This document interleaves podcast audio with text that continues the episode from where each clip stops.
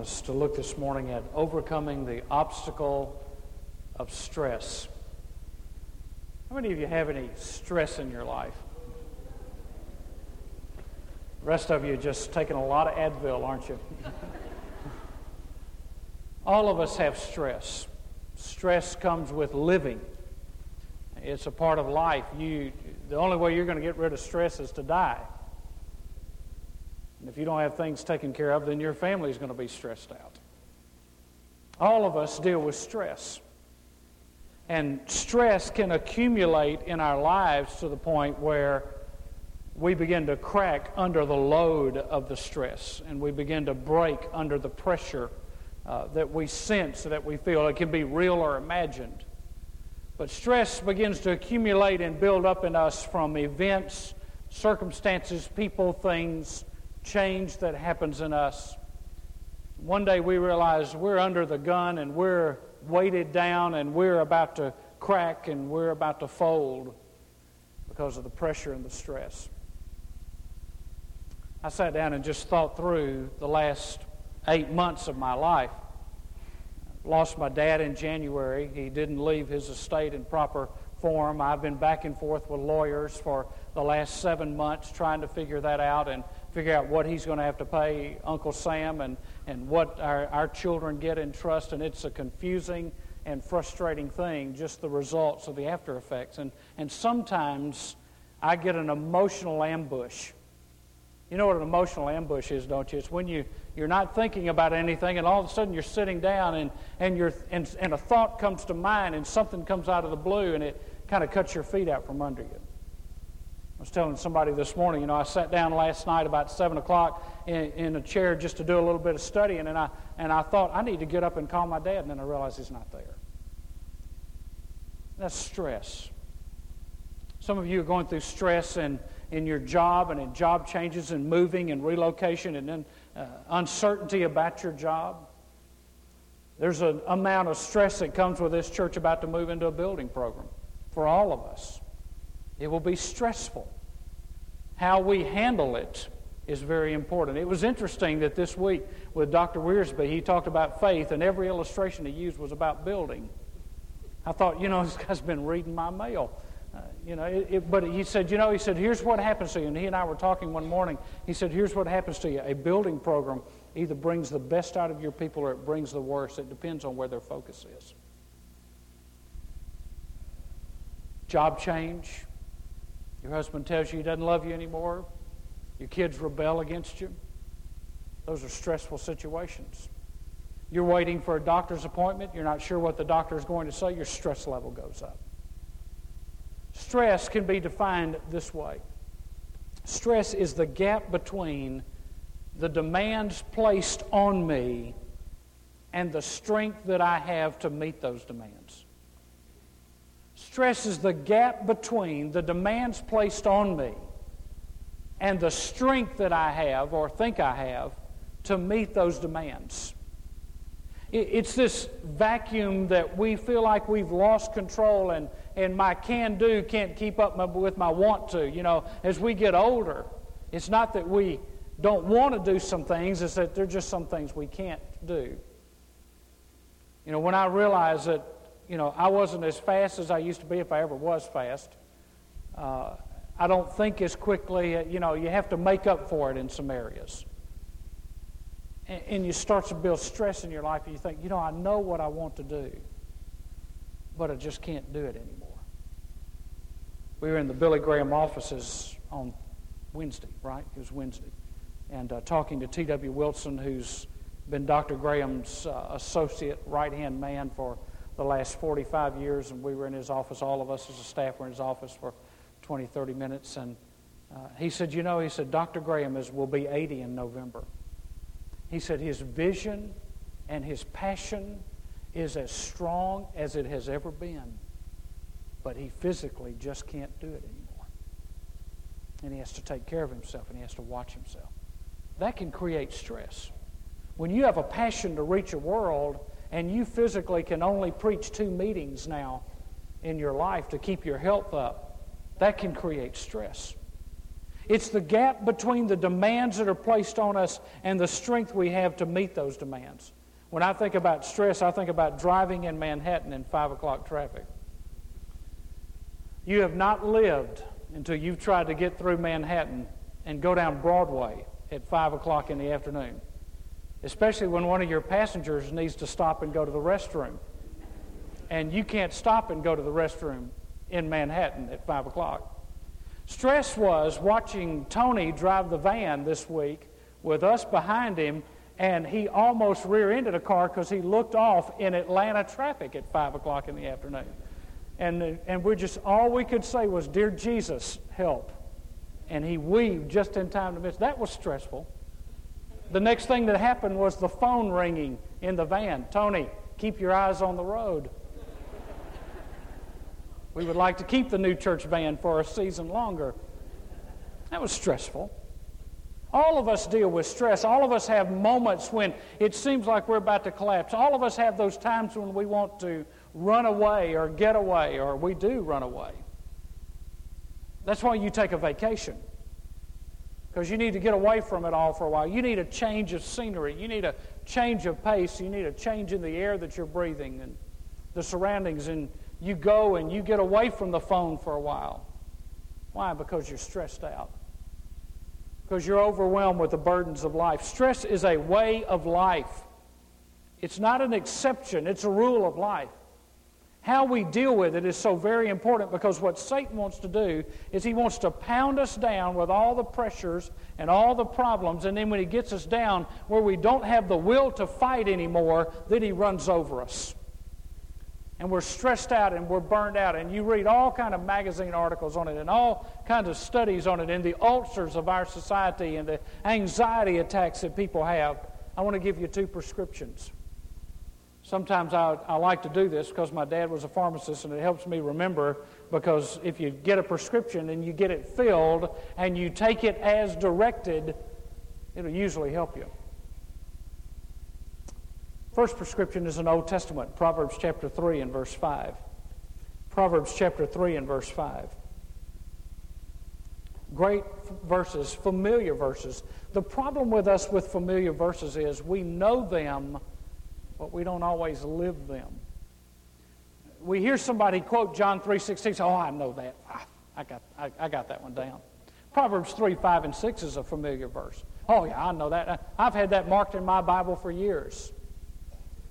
But what's the difference between where it's marked in your Bible and where it's marked your life? You see, there could be a great gap between what you know and what you do. And God wants to mark our lives with these verses, and so I want to read them to you, and let's read them again, and if you can, try to pretend like you've never heard it before. Trust in the Lord with all your heart. Lean not on your own understanding. In all your ways, acknowledge Him, and He will make your path straight.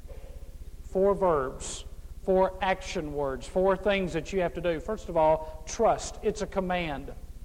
It's a command. Your responsibility, if you're going to deal with stress, is to trust in the Lord. The word means to throw yourself down on the ground and surrender. When you trust in God, you lay down on the ground and surrender. You're helpless to get up and do anything for yourself. You see, we always have one more road of escape, one more avenue where we've got it figured out, one more day that we think we can handle the pressure. The proverb writer says, "Trust in the Lord with all your heart." This is not half-hearted. It's not occasional. It's with everything that you have. When the Scripture talks about the heart, it talks about your mind, your emotions, and your will. It's not talking about that thing that beats inside of you that you get a bypass on if you get old enough. It's your mind and your emotions and your will, and he says you're to trust God with all your heart, not just in a moment in a worship service, not just on occasion, not just when you're desperate. At every moment, at every time, you throw yourself down in trust in the Lord. The second command, do not lean. Don't use your own understanding as a crutch. The word is a crutch. Don't crutch yourself. Don't support yourself with your ability to figure it out. If God has done anything with me in the last few years, it is that God has taken me and reminded me He doesn't need my ability to figure it out. What He needs is my availability to His word and to His will. God doesn't need Michael Catt to put all the plates in the right place. He just needs me to trust in Him with all my heart and to not lean on my own understanding. See, what God spends a lot of time with me, He may spend it with you. God's trying to get me to change the way I think. You know, I'm self-sufficient. I was born in America. I know how to do things. You know, you pick yourself up by your own bootstraps and you hit your britches and you go to work and you just tough it out. And God says, quit thinking that way. Trust me. Quit leaning on what you learned in school. Quit leaning on all the skills that you think you have. Just trust yourself in me. Lean on me. Don't lean on your own understanding. Don't lean on your ability to figure it out. Don't limit it to what you know. When you think that way, that's not God's way of thinking. In fact, when you start to understand the Christian life, usually whatever you think you ought to do the opposite, and that's probably what God wants you to do. Because usually we figure out how we can help God out, and God doesn't need our help. It's not God plus anything. He says, don't lean on your own understanding. Don't try to work things out on your own. Then he gives a third command, acknowledge. Acknowledge Him in all your ways, in everything you do, in your daily habit pattern, in your ways, in your walk. As you go about your daily business, acknowledge Him. It's a command to recognize Him. To mentally call to mind the promises of God and the principles of God given to you, like this verse. Now, those are three commands for us. Then there's a responsibility and a promise that God gives, and He will make your path straight. It is a word picture of removing the obstacles. He'll remove the obstacles. He'll remove the pressure. He'll make sure that the road is smooth for you. He'll make it right for you. It's a verb of intensity, and it means that when you trust and do not lean and acknowledge, God will intensely get involved in your life and straighten out your path. God will take control of the situation, and He will move in your behalf as you trust and as you lean on Him and not on yourself, and as you acknowledge His commands and His words, and as you remind Him of His promises to you, God will make your path straight. He will do it. It doesn't say He might do it or you can hope He'll figure it out. There's a promise here. God's responsibility is to act in proportion to our obedience to those three commands. Now I want you to notice something. You are the key to all of this. 4 times He says your heart, your own understanding, your ways, and your path. You see, it's your choice to take the medicine. If you don't take it, it won't work. You have to take the medicine for it to work. And it's your path, your life, your understanding, and you are the key to what God does, because God acts in proportion to your ability to throw your trust on Him. There's a New Testament capsule. This is a real small one, Philippians 4:13, but it takes us a lifetime to figure it out. You know this verse, I can do all things through Christ who strengthens me. Isn't that amazing? Paul didn't say I can do some things. Paul didn't say, you know what, boy, through the life and through my years and through all the events of my life, I can tell you, almost every time I've needed Him, God's been there. You know, most of the time, God's really come through for me. There have been some occasions when I had to fall back on all that learning I had as a Jew. There's been some times when I had to come back into all the resources that I had developed in my life. But for the most part, since I've been saved, God's been kind of there to help me. It's not what Paul said. Paul said, I can. Not I hope I can. Not I wish I can. Not I might can. I can do all things. Not conditional except on one thing. It's through Christ who strengthens me. Now, Paul lived a stressed-out life. Paul wrote most of his letters in prison. The reason he was in prison, that's the only way that God could get him to slow down long enough to write something down. He was always busy wanting to go on another trip and on another journey and plant another church. And God said, you know, I want to slow that boy down, so he put him in prison to do it. And most of the epistles that we have from Paul, we have from his time in prison. Paul wrote letters from prison and said, rejoice in the Lord always. And again, I say rejoice. In prison? If I'd written a letter from prison, I'd said, get my lawyer. Call my lawyer. Does anybody know anybody that can get me out of this? When you come to visit me on Saturday, bring cookies. Bring a cake with a file in it. I mean, you know, do something. I mean, the last thing I would have done in prison would have been to have written a letter to say, Christ is all sufficient, and Christ is sufficient for you who are not in prison right now, but undergoing persecution, some of them. Paul is a reminder to us that there was a strength that was not his own. Remember where he said, I've learned to be content in all circumstances. The word content means to be satisfied to the point of not being fretful. Now, you know what fretful is, don't you?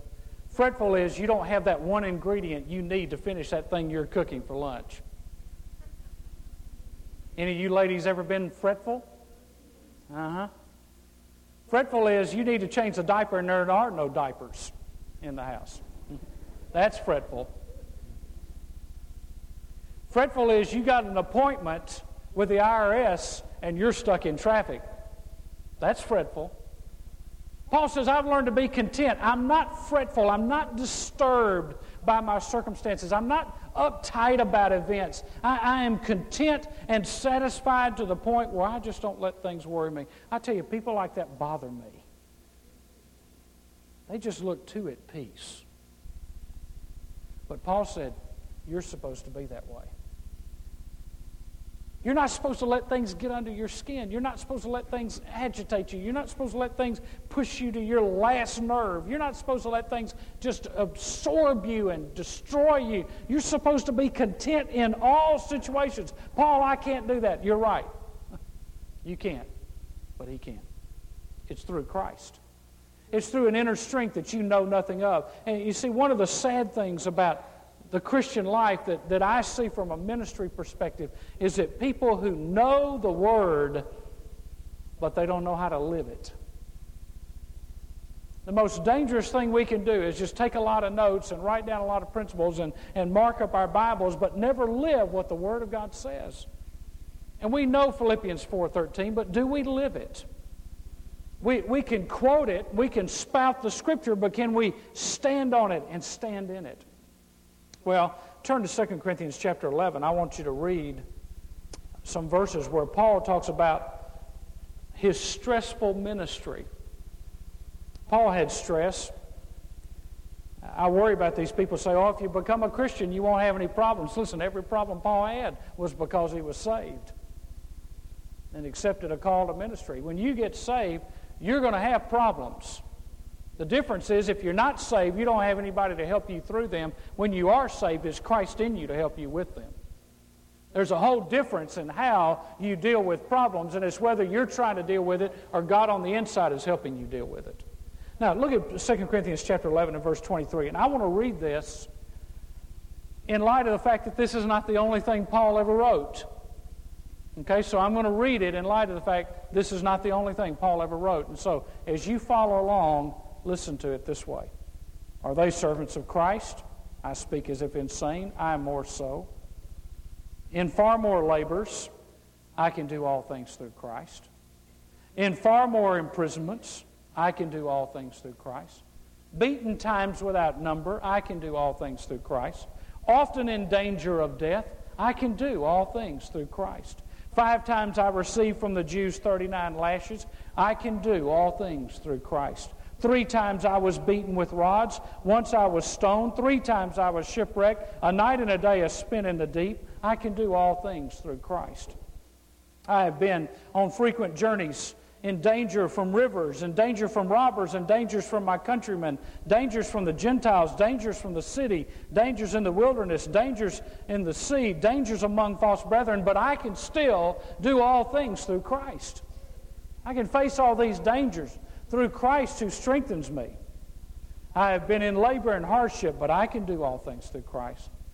Through many sleepless nights, I can do all things through Christ. In hunger and thirst, I can still do all things through Christ. Often without food and in cold exposure, I can do all things through Christ. Apart from such external things, there is the daily pressure upon me of concern for all the churches.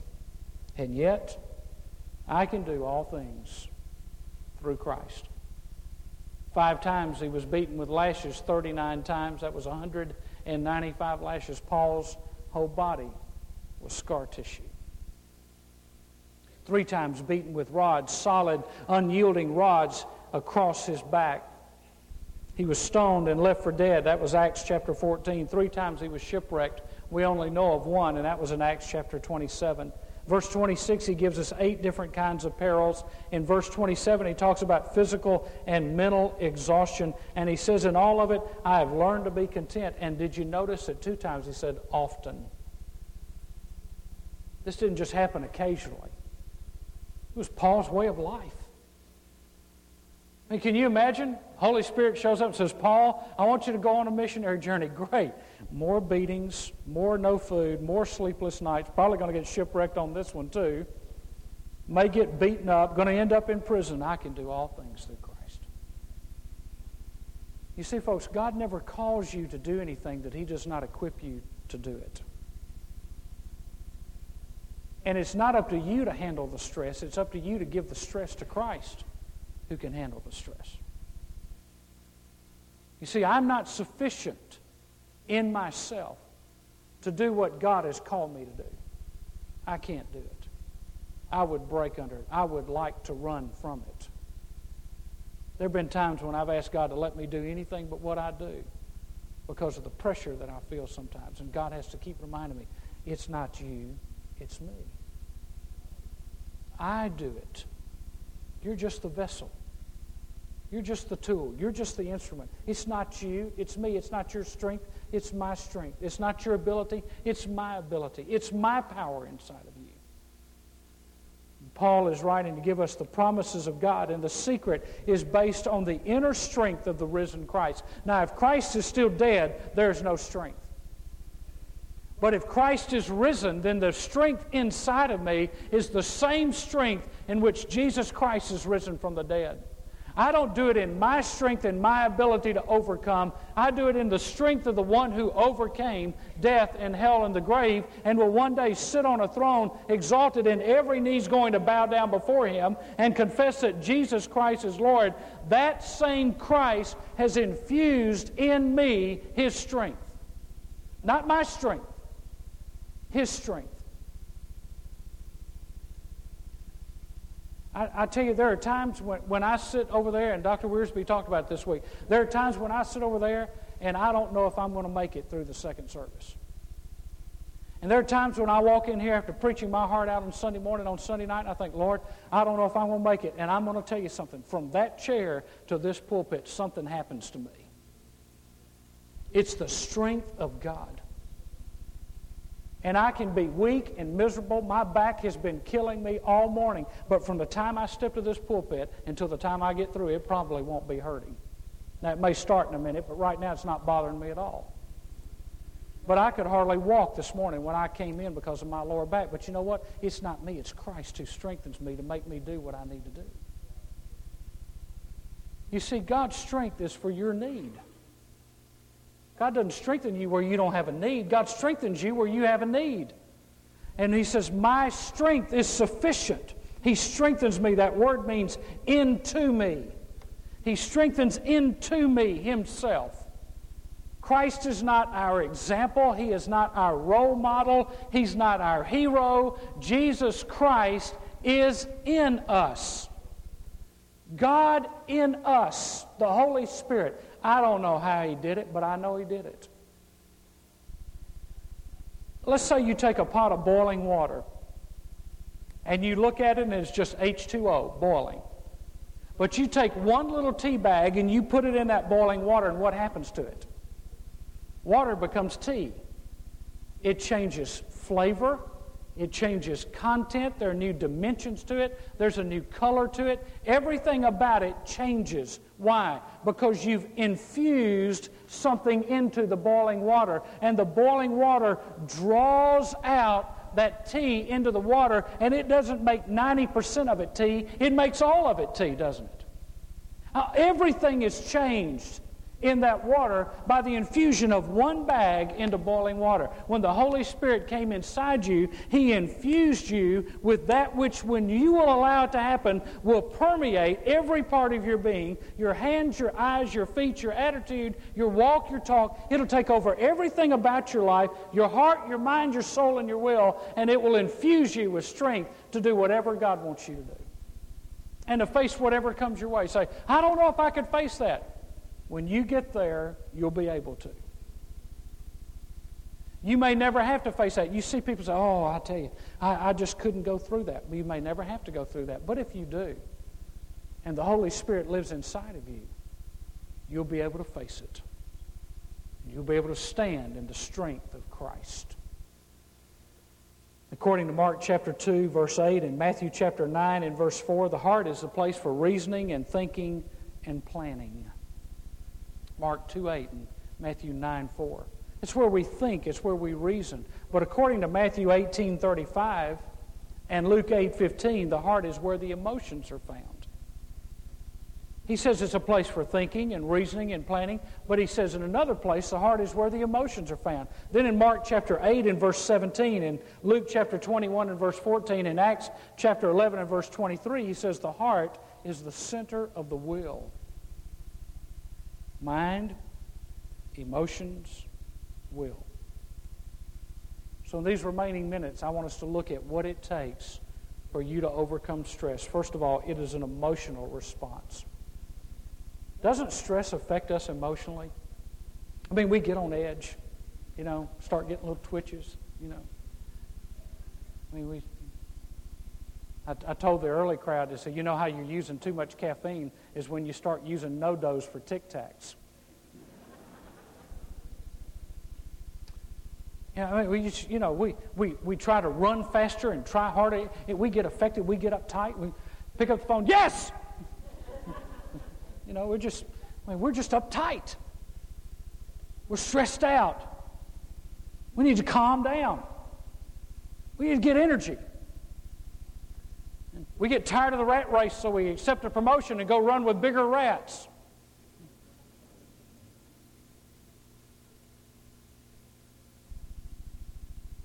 You know why baby boomers are stressed out?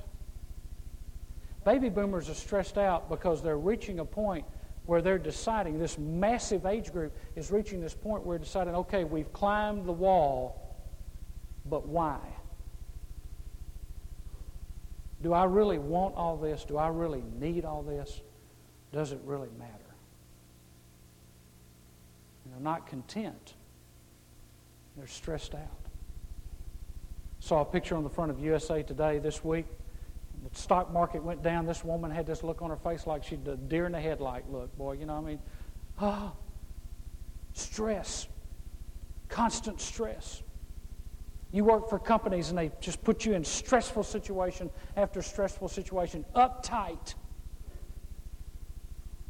So finally one day you just come and you just collapse before God and you say, God, I am so tired of this. I'm so tired of dealing with this. I'm so weary. I'm so strung out and worn out and uptight, and I just want to give it to you. And the Lord releases you from you and say, boy, this is great. This is great. It may have been a concert, it may have been a revival, it may have been in a worship service, but you make an emotional response to God. But you see, emotional responses will not be kept because you have to bring your will into it.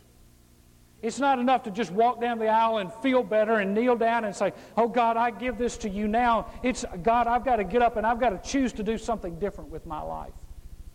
I've got to respond to you differently than I responded to you before. I've got to quit taking all this stuff in, and I've got to let you release me from it. It's an emotional response. And there's nothing quite like the weight being lifted off. Anybody here know what I'm talking about? I mean, just like when God just takes all those bricks and all that weight off your shoulders and you just kind of go, man, I can breathe again.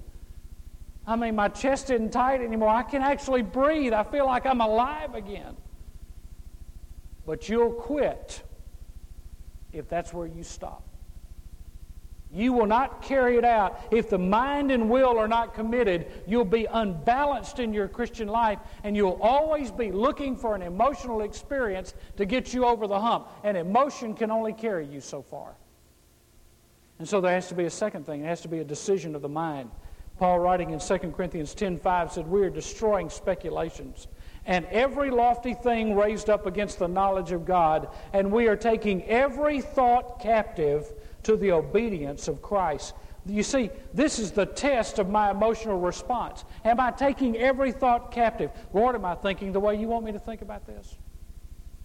Am I responding the way you want me to respond? Am I receiving this the way you want me to receive it? Am I acting the way you want me to act here? Every thought captive, not just the thoughts that I'm willing to yield to Him, but the thoughts that even I think I can control. But I can't.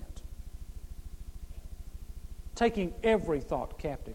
You see, this is the test if you've moved beyond just an emotional decision, that you're willing to settle it in your mind. But there's a third thing. The heart is emotion, mind, and will. It's the act of the will. I choose to let God do this.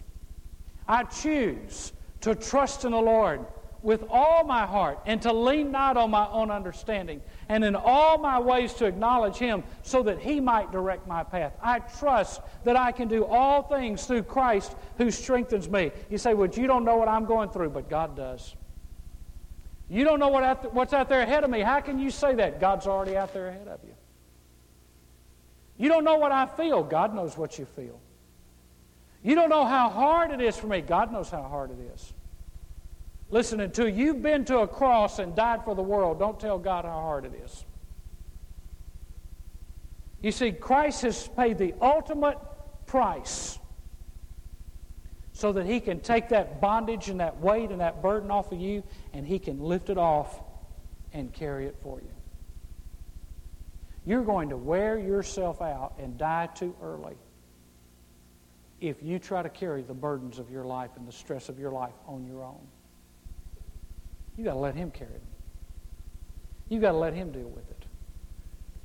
You know, and I have seen how God has been doing this in my own life. And I've had to take the stress of the situations of this year, and I've just had to lay it before God. And I've had to take situations that I couldn't control, and I've had to just lay it before God. All right, Lord, nothing I can do about this. And what God is just continually teaching me, and one of these days I'm going to learn a lesson and I'm going to take some more pressure off. What God's continually teaching me is how little of my life I have control over anyway. But He has control over it all. You see, I don't have to go to the mountains of North Carolina to breathe the mountain air and wake up in the morning when it's 95 down here and it's 58 up there. I don't have to go there to get my stress relieved. This book right here tells me how to relieve my stress.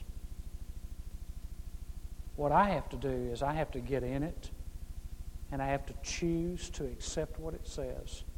I have to obey what it says, and I have to willfully make a choice. I'm not going to go there. I'm going to walk here. I'm not going to act like this. I'm going to act like this. I'm not going to respond this way. I'm going to respond the way God says I'm supposed to respond. And you know, when I do it His way, it's a whole lot less stressful. Because then if everything doesn't go right, it's not my problem.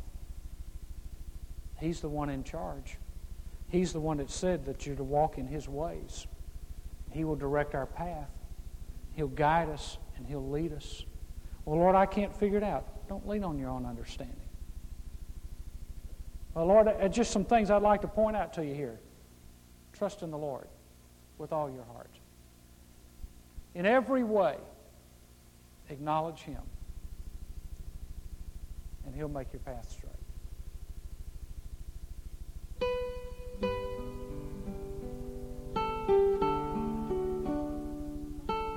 We're glad that you have joined us for the Sherwood Hour from Sherwood Baptist Church in Albany, Georgia. If you would like a copy of today's service, please send us your name and address to the Sherwood Hour, 2201 Whispering Pines Road, Albany, Georgia, 31707. That's the Sherwood Hour, 2201 Whispering Pines Road in Albany, Georgia, zip code 31707. If you would like a videotape of our worship celebration, kindly enclose $10 with your order. Or if you would like an audio cassette of our pastor's message, enclose $3 with your order. Remember to include your complete name, address, and telephone number, and ask for the tape number that you see on the screen. We would enjoy hearing from you by mail or by phone. If you live or visit in the Albany area, we invite you to visit with us here at Sherwood. And we hope that you'll join us again next week at this time for the Sherwood Hour from Sherwood Baptist Church in Albany, Georgia.